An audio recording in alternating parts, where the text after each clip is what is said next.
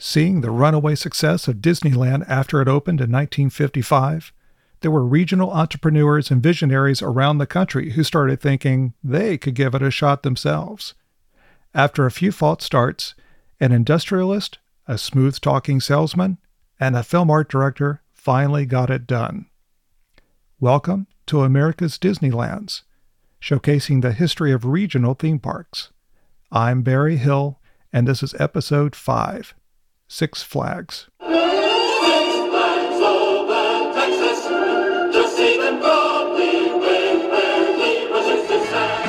can see the Six Flags waving every proudly.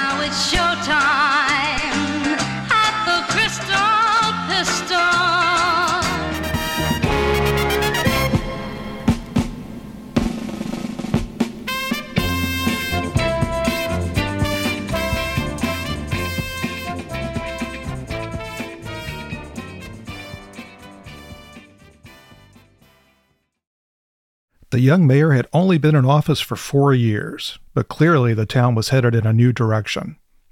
First elected at the age of 25, the broadcast journalist had just successfully bagged a new General Motors assembly plant, gotten approval to build a lake to serve as a regional water supply, and was working on plans for a turnpike, a hospital, and other major industrial development. Sandwiched between Dallas and Fort Worth, Arlington at the time featured a population of around 8,000, and Tommy J. Vandergriff wasn't finished. He was transforming the town from a largely agrarian region into a transportation centered suburb focused on new industry. And then he took a trip to visit some new place called Disneyland.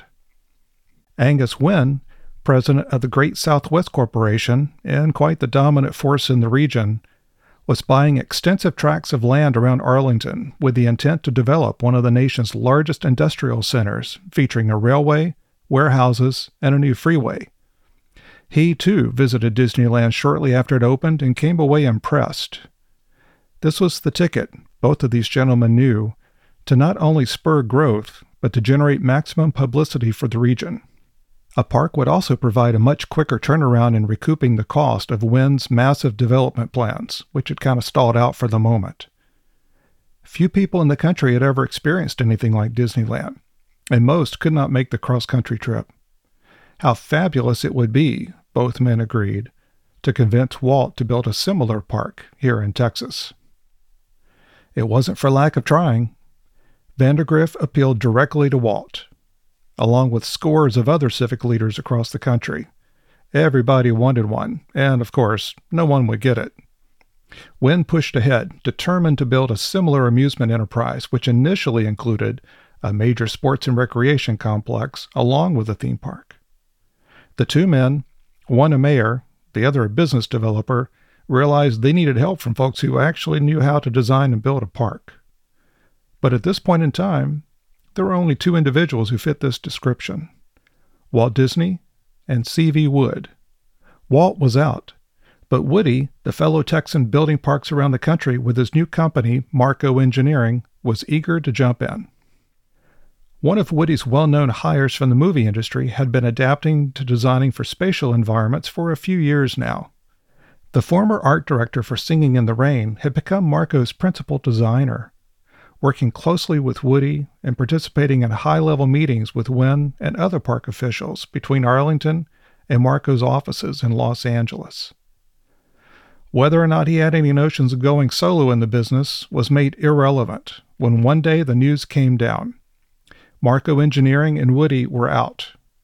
Wynn was asking Randall to continue work on the park under his own name and thus was founded one of the most influential and successful park design firms outside of Disney.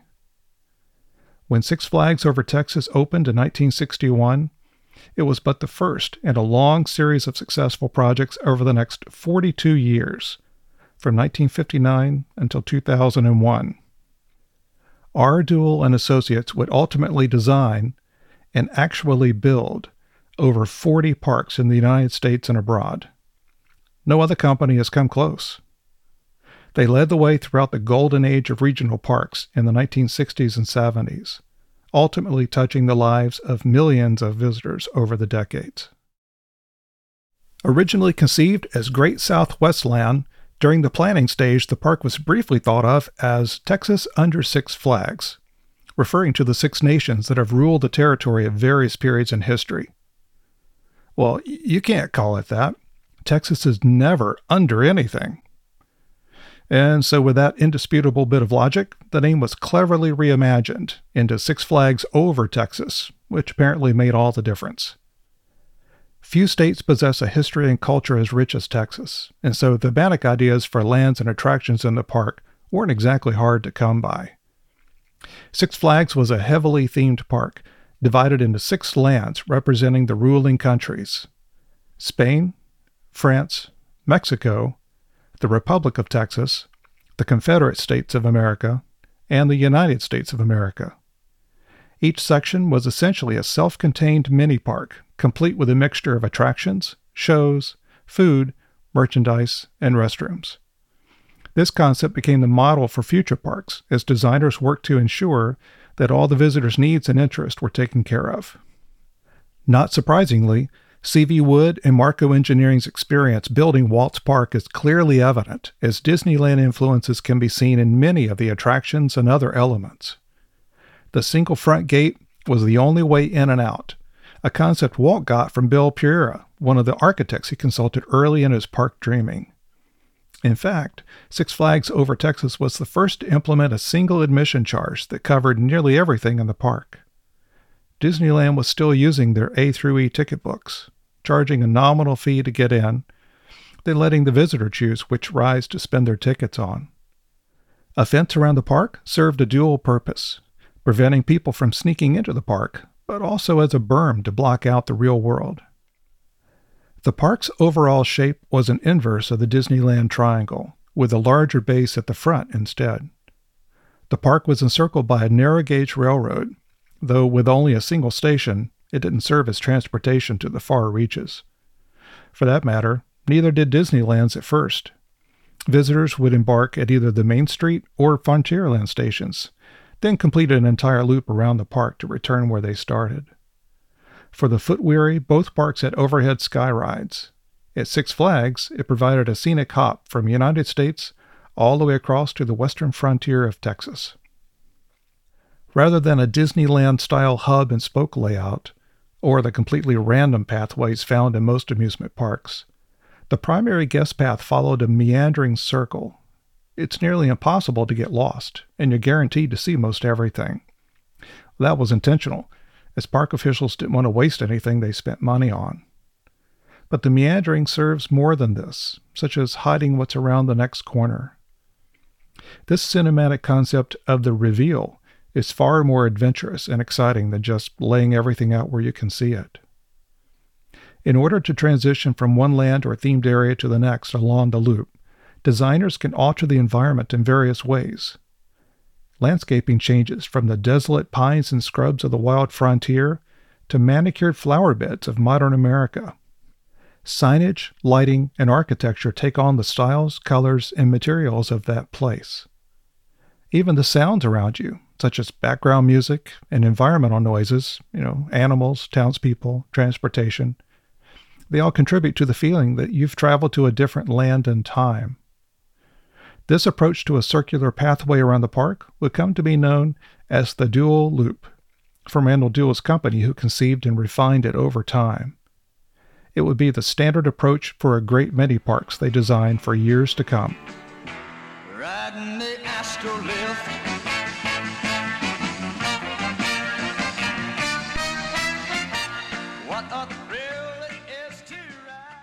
A visitor to Six Flags would enter over the railroad into the Star Plaza, which featured a large floral Lone Star of Texas, synchronized water fountains, and the Six Flags flying over everything. If you decided to head toward the right, you'd next enter the United States period, representing Texas after it became the 28th state in 1845. Instead of the Old West and frontier history, this section focused on modern times with a rocket themed scrambler Humble's Happy Motoring Freeway, which was named after the Humble Oil Company, and Sidewinder, a Herschell designed Wild Mouse roller coaster, which would later be moved to the Mexican section for the park's second season.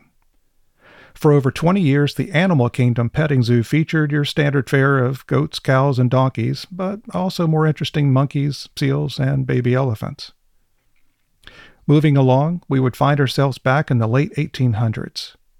France's stake in Texas territory consisted of a single tiny colony, Fort St. Louis, established as a base of operations for further exploration. Lasting all but four years, this small foothold was apparently enough to qualify as one of the Six Flags. Park designers worked to instill the concept of theme as much as possible, so this section featured a very rustic log construction fort and a gift shop designed to mimic the original Fort St. Louis style. Merchandise focused on relevant items such as rocks and jewelry. You could play in the fort, shop in the shop, but like the historical colony before it, the heart of this land was quite small. But the major attraction was LaSalle's River Adventure, the latest descendant of Disneyland's Jungle Cruise. The historically based story focused on the colony's leader, LaSalle, and his quest to find the Mississippi River. Your boat captain wove a tale of Texas history while watching ahead for signs of trouble. And trouble was everywhere, in the form of an attacking Spanish fort, alligators, falling trees from beavers, and Native Americans unhappy about their homeland being overrun. As at Disneyland, physical animation brought the attraction to life, meaning crude animatronic figures, cannon shots splashed around the boat, cave doors that opened and closed around you, and a falling tree that nearly smashes the boat as it passes. This was authentic theming at its finest for regional parks. You know, most people never been to Anaheim, so this was a completely new experience. Stepping a bit further back in time, we found ourselves in the early 1860s when Texas had joined the Confederacy.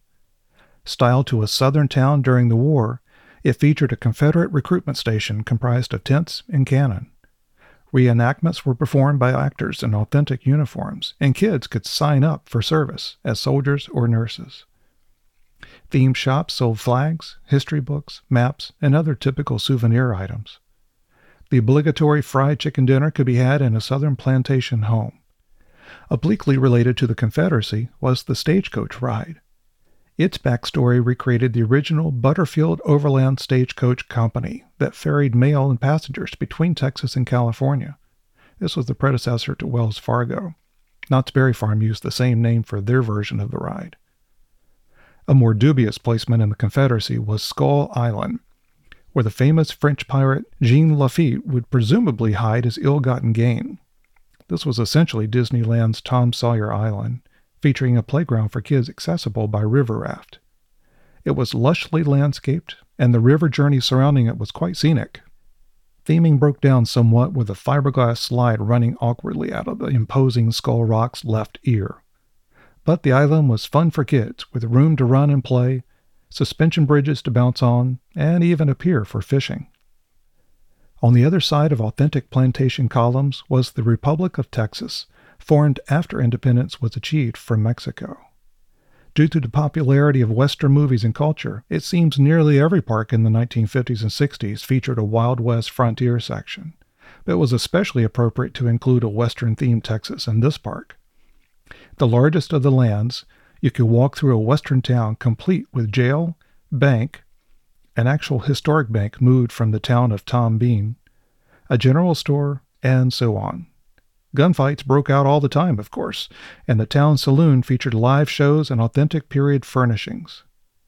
One of the few breaks from the land's backstory and theme was the inclusion of Judge Roy Bean, a famous justice of the peace in that area of Texas. But in the 1880s, long after Texas had juggled its membership between a couple of flags. Across the creek, the Six Flags Railroad departed for a relaxing trip around the park, while the not quite so authentic Astrolift ride station tried its best to fit into its surroundings. Somewhat sandwiched between Texas, Spain, and Mexico was the Indian Village. Not being credited with a flag of its own, this almost a land consisted of a large trading post souvenir store, stocked with authentic relics, and a small teepee area for live performances of Native American dances. Although historically first, Spain was next in the park's layout. The difference in architecture was immediately apparent with structures built from stone instead of wood, The idea being to recreate the ruins of Spain's first mission built in Texas in 1690. Hop aboard a mule, if you were small enough, as the pack followed a conquistador through what was originally intended to be a majestic canyon. That major thematic feature never quite made it to construction, so didn't quite have the same historical significance and scenic enjoyment. Last stop on the tour was Mexico, located directly to the left of the entrance plaza.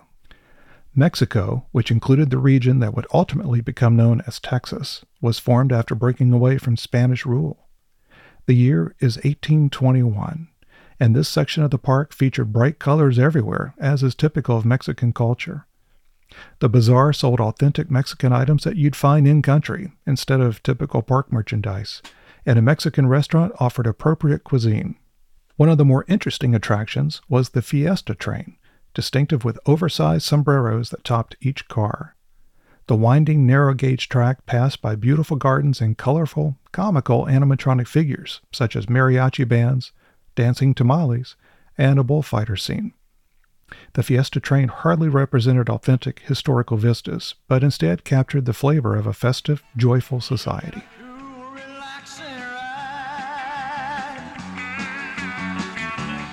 hundred feet up in the sky. Similarities to Disneyland abound, from overall park layout, attractions, and themes, to how they actually pulled it off. Attractions are near duplicates of those found at Marco's earlier three parks, many of which, of course, were first pioneered in Anaheim. The commonality is not merely design influence, but practical. It's much cheaper and more efficient to copy existing successful ideas and buy off the shelf rides and components from third party companies, dressing them up as need be to fit local themes. One of these outfits was a fledgling two man operation from Mountain View, California, who started out in the machining and metalwork business, then transitioned into building small rides, such as miniature freeways and boats for amusement parks. Walt's team discovered them, commissioning development and manufacture of the ride vehicles for Mr. Toad's Wild Ride, Alice in Wonderland, Dumbo Flying Spinner, and later the water flume systems for Pirates and Small World. Their invention of the tubular steel track for Disneyland's Matterhorn in 1959 upended the coaster world and each of these early theme parks would add a family friendly runaway mine train based on this approach. Arrow would go on to dominate the roller coaster industry for many years, but in 1961, they were just gaining a foothold in the business. Corporate sponsors, crucial for getting Disneyland to the starting line, also played a major role for Six Flags Over Texas. Companies such as Westinghouse and Eastman Kodak signed up, paying a fee to showcase their products and services. In those days, these were fairly significant displays, much grander than merely having your logo on a picture spot plaque. Most of the shops in Walt's Park were originally operated by outsiders, including the film concession awarded to his friend Art Linkletter in exchange for hosting Disneyland's opening TV special. This approach meant you had experienced industry professionals who would come in and just do their thing, freeing the park from having to figure it all out. It takes time to learn the restaurant or retail business, train employees, and finesse operational patterns. But over time, parks realized the profit they were losing and gradually took over all merchandise and food operations. Though some aspects were more authentic than others, Six Flags designers should be credited with establishing solid themes that were relevant to this particular park in this particular location. Texans are rightfully a proud lot, and this park was theirs it represented their state's rich, diverse heritage. The flags flew proud over the entrance plaza. Merchandise in the shops wasn't generic touristy dribble. You could take a piece of Texas history home with you. Kids probably learned more about their state's history here than they had in school. CV may not have made it to the finish line, but at least there's one park he had a hand in that has survived to this day.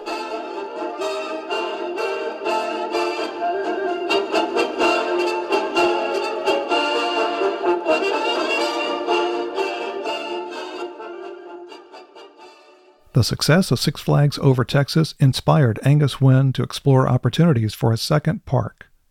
In 1964, he had negotiated a sale of 49% of the Great Southwest Corporation to the Pennsylvania Railroad, maintaining his role as president and CEO and accessing a bigger checkbook for expansion.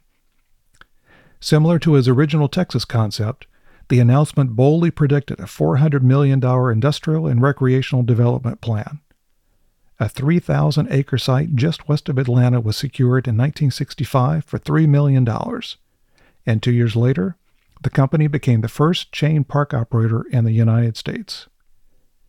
Opening June 16, 1967, for a total cost of $12 million, Six Flags Over Georgia followed the same principles as its predecessor, tuned to its specific region. An early conundrum involved the fact that Georgia has actually never been ruled by six different countries, and so the original title was Georgia Flags. Reason won out, and the growing brand of Six Flags was used after all, the sixth flag filled in by using Georgia's own state flag. The five countries announced for representation included the United States, the United Kingdom, France, Spain, and the Confederate States of America. Well, this then set off a second controversy among local historians who were puzzled at the inclusion of France. Apparently, the only claim the French could make was from sailing along the rather modest coastline in the 17th century for a few weeks, charting and temporarily slapping names on places. Oh well, the show goes on. As with the Texas Park, the opening day admission price of $3.95 provided access to all the rides and attractions. R. Duell and Associates were back to help develop the Georgia property. Joining them was art director Hans Peters, another veteran from the film industry with credits such as the Red Badge of Courage. Similarities were everywhere, such as the dual loop pathway layout, local interest theming, and many of the attractions. It was a somewhat ragged loop, though, in order to provide interest, suspense, and allow for wandering through the various architecture and scenery. The ornate entrance plaza, more extensive than in Texas, was clearly designed to evoke images of a southern plantation. Brilliant white classical statuary, planters, and fountains were arranged in a symmetrical box layout typical of well manicured plantation gardens. Towering over everything from the back of the plaza, grand Corinthian style columns, presumably inspired by the ruins of a Windsor plantation house in Mississippi, beckoned the visitor toward the park proper. Such an elaborate welcoming area immediately established the unique theme and regional play setting for the entire park. This was no mere copy of its older Texan sibling. You were now in the heart of Dixie. As you wound around toward the right, though, each section features similar attractions and concepts found in Texas. The British area featured the obligatory miniature antique car ride with colonial British themed shops. A replica of the Liberty Pole, installed in Savannah during the Revolutionary War, connected the United Kingdom with Georgia history. The early to mid 1860s was next with the Confederacy, again with the Southern Fried Chicken restaurant and one of the park's two train stations, Marthasville Depot comes from one of the original town names for Atlanta, and the two locomotives, the Texas and the General, were named after the famous Great Locomotive Chase in the Civil War. As at Disneyland and Six Flags Over Texas, the train looped the park, providing a relaxing journey back in time. But in Georgia, it also served as transportation between two stations. A gorgeous music hall, the Crystal Pistol, was reminiscent of the 1855 Athenaeum Theater on Decatur Street, near the old railroad square in Atlanta. It featured architecture straight out of the Old South with its tall, circular, columned portico. Tubular steel roller coasters were ushering in a new era of thrill rides, and Arrow Development, manufacturer of many of the park's original rides, wowed visitors with the Dahlonega Mine Train. Close by was the Yahoola Hooler, a kid friendly mine train coaster named after the Yahoola Creek in Dahlonega. Simple attempts at attraction theming throughout the park included static and animated figures that represented each scene, such as loggers, soldiers, Native Americans, and so on. The mine train featured moonshiners and gold prospectors. Dahlonega is a small Georgian town that enjoyed a very brief gold rush in 1828, long before the war. Mm, close enough. The park's major dark ride was Tales of the Okefenokee. The experience for opening day was rather underwhelming, shall we say, and so it was reimagined for the park's second season by Sid and Marty Krofft, who were well known at the time for their children's television programming. This was a classic Disney style boat ride through a show building, filled with animated scenes from the Uncle Remus stories adapted by an Atlanta journalist, Joel Chandler Harris. Directly across the main pathway from Okefenokee, Spain was represented almost exclusively by a single structure designed like a fort that housed shops and a Mexican restaurant. Spanish conquistadors stood watch at Castillo de Soto, the actual name of a castle in Spain, the structure of which appears to have been modeled after the Castillo de San Marcos in Florida. Just beyond Spain, typical rustic New France architecture signaled the era of frontier exploration by France between the 16th and 18th centuries. That is, except for the Dolphin Show, situated next to the Watermelon Waterloo watermelon seed spitting area. Ah, history. The main attraction for France, though, was a near copy of Six Flags Over Texas's River Adventure, which in itself was a near copy of Disneyland's Jungle Cruise. But instead of the explorer La Salle, it's the legend of French explorer Jean Ribault we're interested in. The adventures were nearly identical to those found in Texas, with gunfights, threats from Native Americans, cannon fire from an opposing fort, and even the same gag where the tree nearly falls onto the boat as it passes. The skipper, costumed in a rather questionable, brightly festive striped shirt and hat, drove the boat while spieling corny jokes and incessantly warning of danger and disaster ahead. After leaving France, there was a bit of the American frontier with Old West structures providing an appropriate setting for the Rabun Gap Railroad Station, an actual town located in the extreme northeastern tip of Georgia. This transitioned into a more modern United States section that would never have been mistaken for an immersive themed environment. For the most part, it was a small collection of off the shelf amusement rides with current American touches, such as a modern miniature car ride sponsored by a Texas oil company, complete with scaled down billboards. A puppet theater featured shows by the famous Krofft brothers, the same team who would redesign the dark ride for the park's second season. As in Texas, there was a petting zoo that must have been quite the thing those days. Soon to come, other thoroughly American things to do included the Chevy Show, a point of view widescreen theater which took you on a roller coaster ride and a wild car journey. And an indication of where these parks were headed over time a towering, Y shaped skyhook ride that hauled a couple baskets of visitors way up and back down again. The ride wars had started. And lastly, in the minuscule land of Georgia, the Log Jamboree opened with one flume, with a second to be added the following year.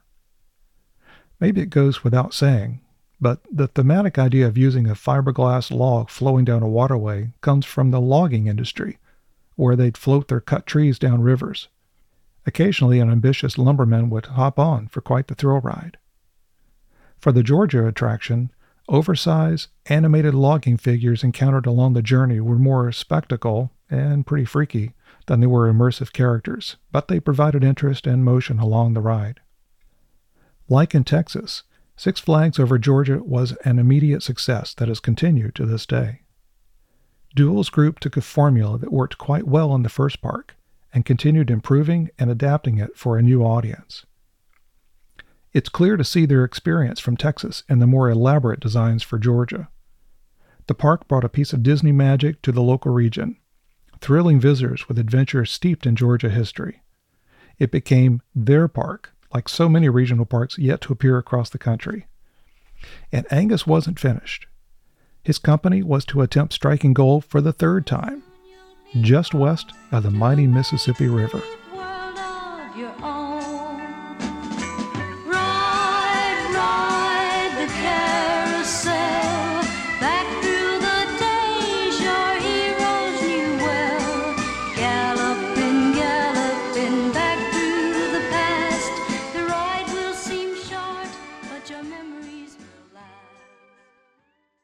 The third site was located near Eureka, Missouri, about 30 miles southwest of St. Louis. 502 acres were optioned at a cost of $1,500,000 for development just off Allenton Road, which runs north from nearby I 44.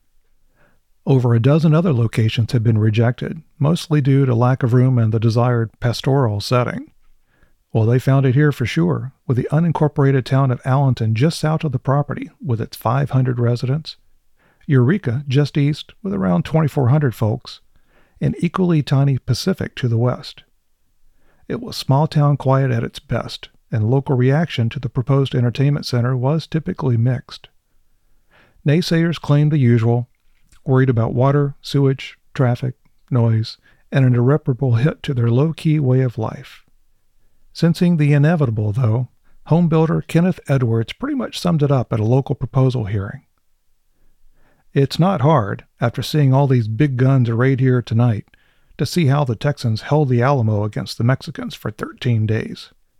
Most, though, including area businesses, were highly enthusiastic, thinking it was high time something happened in their sleepy corner of the world. Even more giddy were the officials from the three local municipalities, which soon initiated competing annexation plans and counter lawsuit threats for the park property. Helpless to intervene, Six Flags wanted no part of it. But it was St. Louis County itself that pointed out the obvious. None of these places had the resources to provide adequate government services for such a large facility. And so the $22 million project commenced on what was then called Six Flags over Mid America. This was a turbulent time for Penn Central, Six Flags' parent company, and an ongoing struggle with financing, corporate debt, and changeover in management was the backdrop for getting this project to the finish line. The park division, however, had been going strong in Texas and Atlanta, so progress rolled forward to complete the park by mid 1971. There were challenges, of course. As project director John Everett Smith knocked the mud off his boots climbing out of the Jeep, he kept looking around, wondering how they were faring after one of the rainiest seasons in recent memory. Entering his rather plush office in what might have passed for a small barn, he sank into his chair to examine the plotting maps on the walls. One was a color coded map of the park, indicating each section and progress updates. The other tracked construction cost. Smith was no stranger to this sort of thing, being one of the very few in the country who could say they'd built a park before. After supervising construction of the Texas Pavilion at the World's Fair for Angus, he moved to Georgia and got the company's second park up and running. I don't know the opening day, but it'll be at 10 o'clock in the morning, and at 9.59 we'll be cleaning out the back door recalling similar pressure getting Six Flags open in Atlanta. They were coming in the front door as we were hosing out the back. Early construction ground to a temporary halt when a local farmer showed up with a small problem. He still had Angus cattle and unharvested wheat on a portion of the park's property, something completely overlooked in all the complicated business dealings. But he was optimistic about the whole thing. Those people mean to do right, and the giant earth movers cranked back up soon after. Smith recalled several problems that you just have to expect during such large scale construction, especially for something as atypical as an amusement park. The railroad tracks had to be rerouted five times as they figured where to put everything. The park sky ride, imported from Switzerland, had to be ordered early in the process if it were going to be completed on time.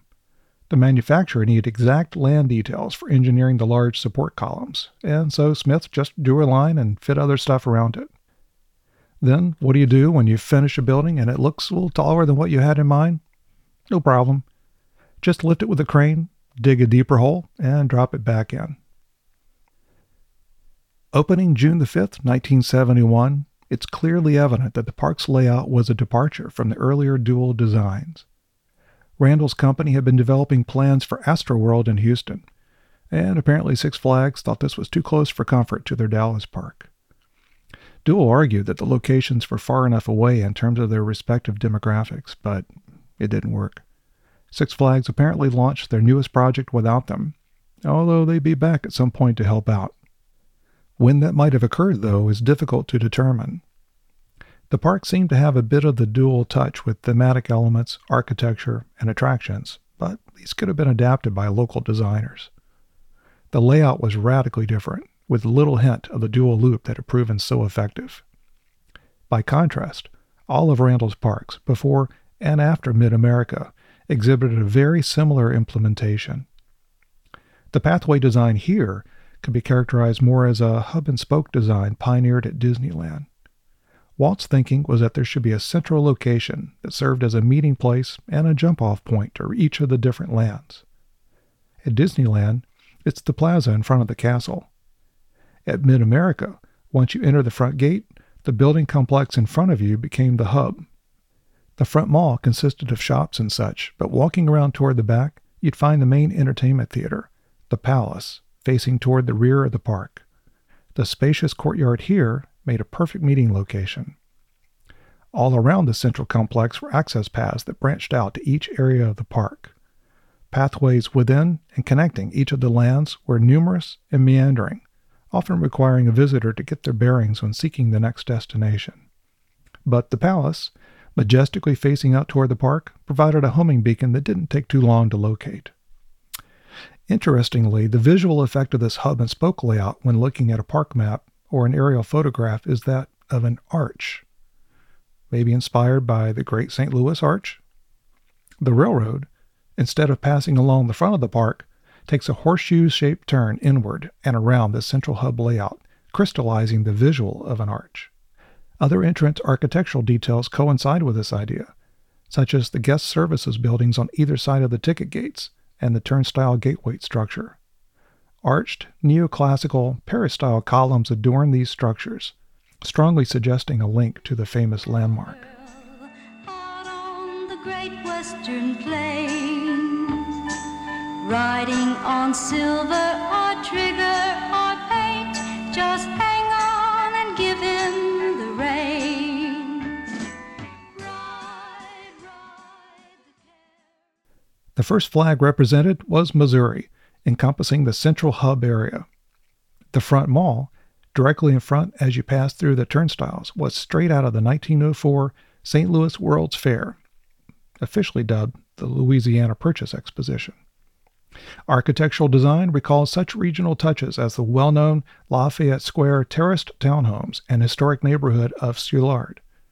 In back of this, the Grand Palace Theater, featuring the Stars and Stripes salute, faced across the courtyard toward the St. Louis train station, which provided transportation service around the park to a stop in Illinois. Six pathways led across or under the railroad tracks into the rest of the park. But to the lower left sat the entrance to the Moon Antique Car Ride. Six pathways led across or under the railroad tracks into the rest of the park. But to the lower left sat the entrance to the Moon Antique Car Ride, named after the Moon Motor Car Company that was based in St. Louis from 1905 to 1930. On the other side of the hub, off to the lower right corner of the park, the modern USA section featured the ubiquitous sports car ride, creatively named Super Sports, a down to earth American fare good and plenty restaurant, ultra red glass walled Mod Mod Whirl shop with posters in blacklight, and of course the Chevy show that had made an appearance in the other parks. The Krofft brothers had been revitalizing entertainment for the Six Flags chain, and so the Krofft Theater sat nestled in the sports car figure eight track. France was next as we continued counterclockwise around the park. There are deep French roots in Missouri, the most obvious being the founding of St. Louis in 1764. A fur trader from France named the city after a revered king. The main attraction, filling the upper right corner of the park, was the River King Mine Train. This was another Arrow tubular steel family roller coaster that had become so popular in the other parks. But the unique twist here was that it featured two coasters running non identical layouts. To tie in the old mining theme, as in the previous Six Flags parks, rustic frontier structures set the scene. Marquette's Market honored Jacques Marquette, who sailed the Mississippi in 1673 and recorded the first use of the name Missouri on his map of the journey. A smooth transition into 1880s Illinois continued the log and clapboard look with Trapper's trading and Honest Abe's hats. At the very far tip of the park sat the Dolphin Show, which presumably had little to do with Illinois or history, but served to draw a guest into that corner of the park. Allenton Railroad Station was named after the tiny hamlet across the highway from the park that popped up during the Civil War. A most curious inclusion here was Jesse James Hideout, appearing as a rock formation of sorts on the map. This comes from Meramec Caverns, known as a hideout for James, but actually located in Missouri. And the notorious outlaw was a Missourian. But apparently, either they wanted no part of him, even in 1971, or more likely, it fit the surroundings better in the land of Lincoln. French and Spanish interests dominated early America, but England attempted to stake their claim as well, and so there was a barely noticeable section of the park under the English flag. It was essentially the same as the frontier surroundings above it in Illinois and to the right in France, but it served the purpose in recognizing England's participation in American history.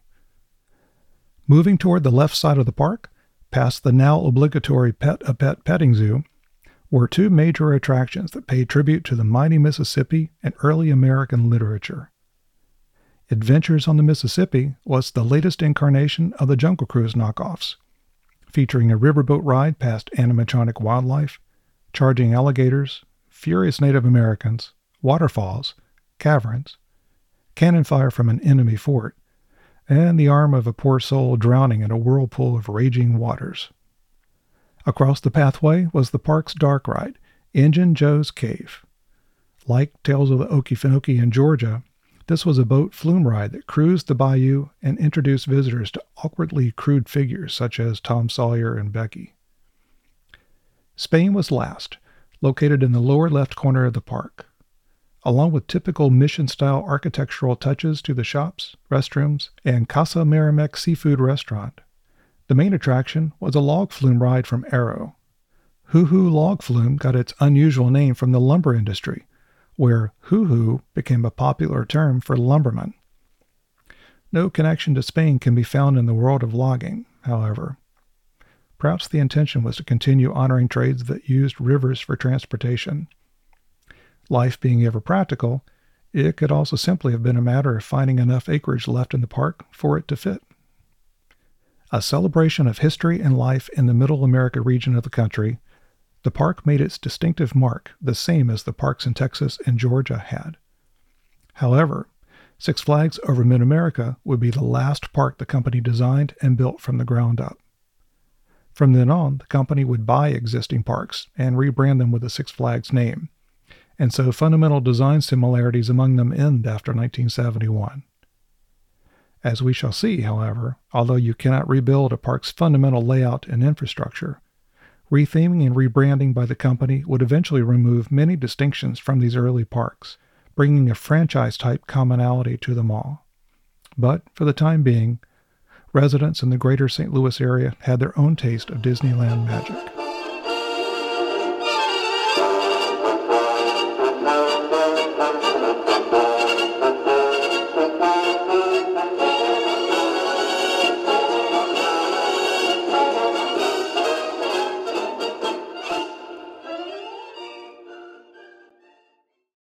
There's a clear progression in design development from Texas to Mid America, each successive park becoming more refined in its layout and functionality. They learned as they went, figuring how to provide necessary components such as attractions, shows, food, shops, and restrooms in ways that maximized visitors' time and enjoyment. The entrance plaza and hub at Mid America was far more extensive, with support services, shops, and so on than at Texas. The dual loop was clearly more defined in Georgia, though Mid America was a completely different thing, probably due to the change in designers along the way. Large attractions, such as the mine train and river ride, were pushed farther back in Georgia than in Texas, reclaiming more precious central real estate for other uses.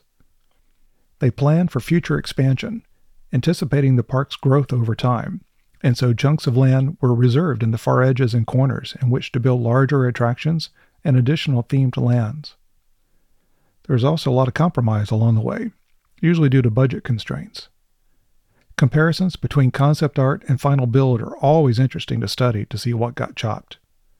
At the Georgia Park, for example, the queue for Tales of Okefenokee looks to have included an Uncle Remus cabin and plantation in front of the show building.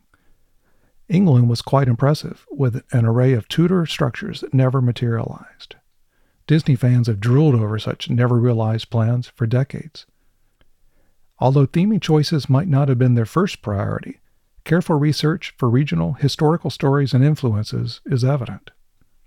Many attraction names reference local towns, historical figures, trades, rivers, companies, and so on. Architecture was often fairly generic, such as the typical rustic wooden shacks of the Old West and mission style from Spanish colonists. But then there are the entrance columns at Georgia, modeled after an actual Southern estate. or the more subtle details at Mid America that perhaps draw from the famous gateway. Graphic design of the 1960s prevailed all too often, with rather bland signage for attractions that are reminiscent of the generic family restaurant downtown. The local references, however, along with creative design touches, brought a sense of regional identity to the park. This made it personal, and not merely something from a universally famous movie or fairy tale. But it wasn't just the logistics of putting together a park that functioned well and looked nice. Learning from the earlier mistakes of Magic Mountain, Pleasure Island, and Freedom Land, team, working with park management, figured how to scale a Disneyland concept down to a local level. For Disneyland, Walt had the advantage of television, where he could advertise and tease his park directly into the homes of millions of viewers each week. Disneyland was a national attraction. Six Flags wasn't intended to compete with that. Instead of attempting to build completely immersive environments and recreating film stories for visitors to step into, the designers settled for a sense of place and time that was enough to make a guest know that they were somewhere special and fun. Being former film art directors, and not merely run of the mill architects, they knew a thing or two about how to creatively dress a set within budget. And so, for about $10 million, they got the ball rolling in the right direction. It's difficult for us to relate at this point in time, but water splashes from imaginary cannonballs, boats on rails, and simplistic animated figures were exciting and new for the time, there being few people who had experienced Disneyland. So, early thematic elements were relatively crude, low budget, and yet utterly thrilling for park visitors. The core concepts that made Disneyland successful social interaction, fun, education, history, nostalgia, and leaving the real world for just a bit were all there. After the early failed attempts to copy Disneyland's magic around the country, Angus Wynn's vision and Randall Duell's growing understanding of park design have found the right recipe for making it work for the regional market, and in so doing, ushered in the golden era of the modern American regional theme park. The old time music hall recalls the days of vaudeville.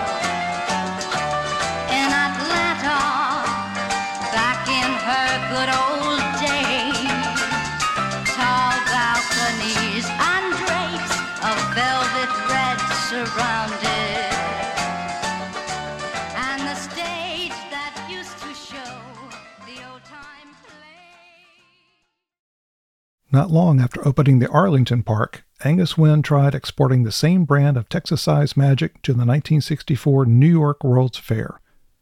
By personal request of the governor, John Connally, and with the promise to reimburse him once the state legislature reconvened the following year, Wynn spent $9 million building attractions and running the operation. The massive Texas Pavilion complex was positioned in an area away from the main fair, and it suffered from low attendance. While Disney had tried to convince Robert Moses, the organizer of the fair, that this wasn't going to work and to build a monorail to entice people to make the effort to go over there. It was a money pit from the very beginning and never got better. When it was all over, Wynn got the next bit of bad news. Texas refused to make good on the governor's promise to pay up. He was wiped out, losing the Great Southwest Corporation and the Six Flags Parks as a result of bankruptcy proceedings. At least he still had a management role in the company, for now, although tumultuous times were brewing for the new owner. While all of this had been going on, Tommy Vandergriff hadn't let off the gas, still looking for ways to boost his local economy. While nailing down a Major League Baseball franchise, it occurred to him that since Six Flags was doing so well, why not a second park? His first thought was a Western theme park, so he contacted a few famous movie stars to gauge interest.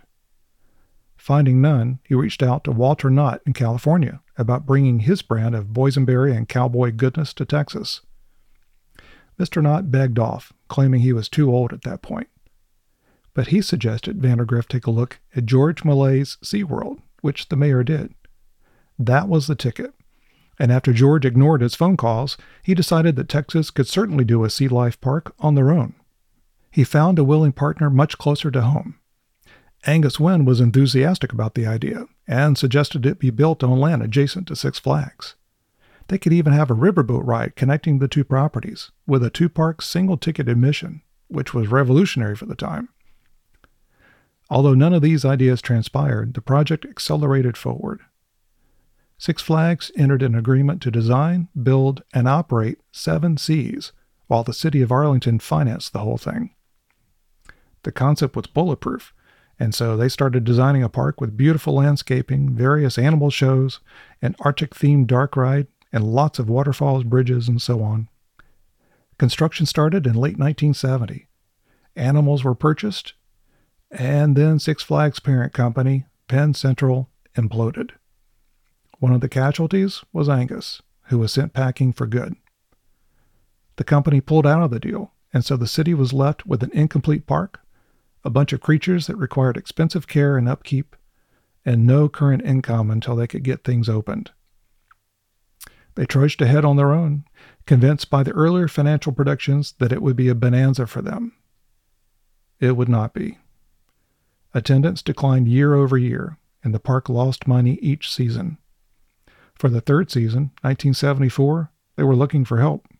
Six Flags signed on to operate the park that year, but that didn't go so well. Then George Millay finally showed up, interested in doing something in the area.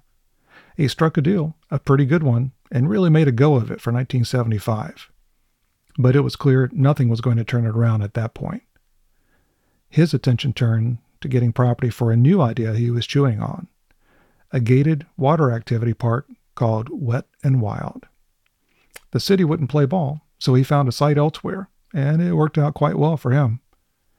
Seven Seas floundered and drowned completely, a financial boondoggle on the city's books. So, what happened? Management was inexperienced in running a park. Exotic animals are extremely expensive, and off season costs were $250,000 with no offsetting income. The financial outlook was overly optimistic and disregarded operational issues unique to the project that nobody considered, such as having no local source of salt water.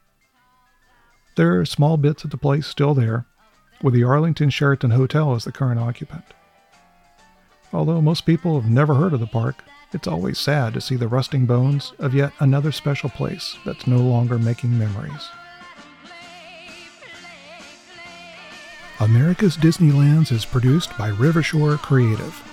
Find out more about regional park history at americasdisneylands.com and find great books at rivershorepress.com. For the complete history of America's regional theme parks, grab a copy of Imagineering an American Dreamscape, available everywhere. Thanks for listening.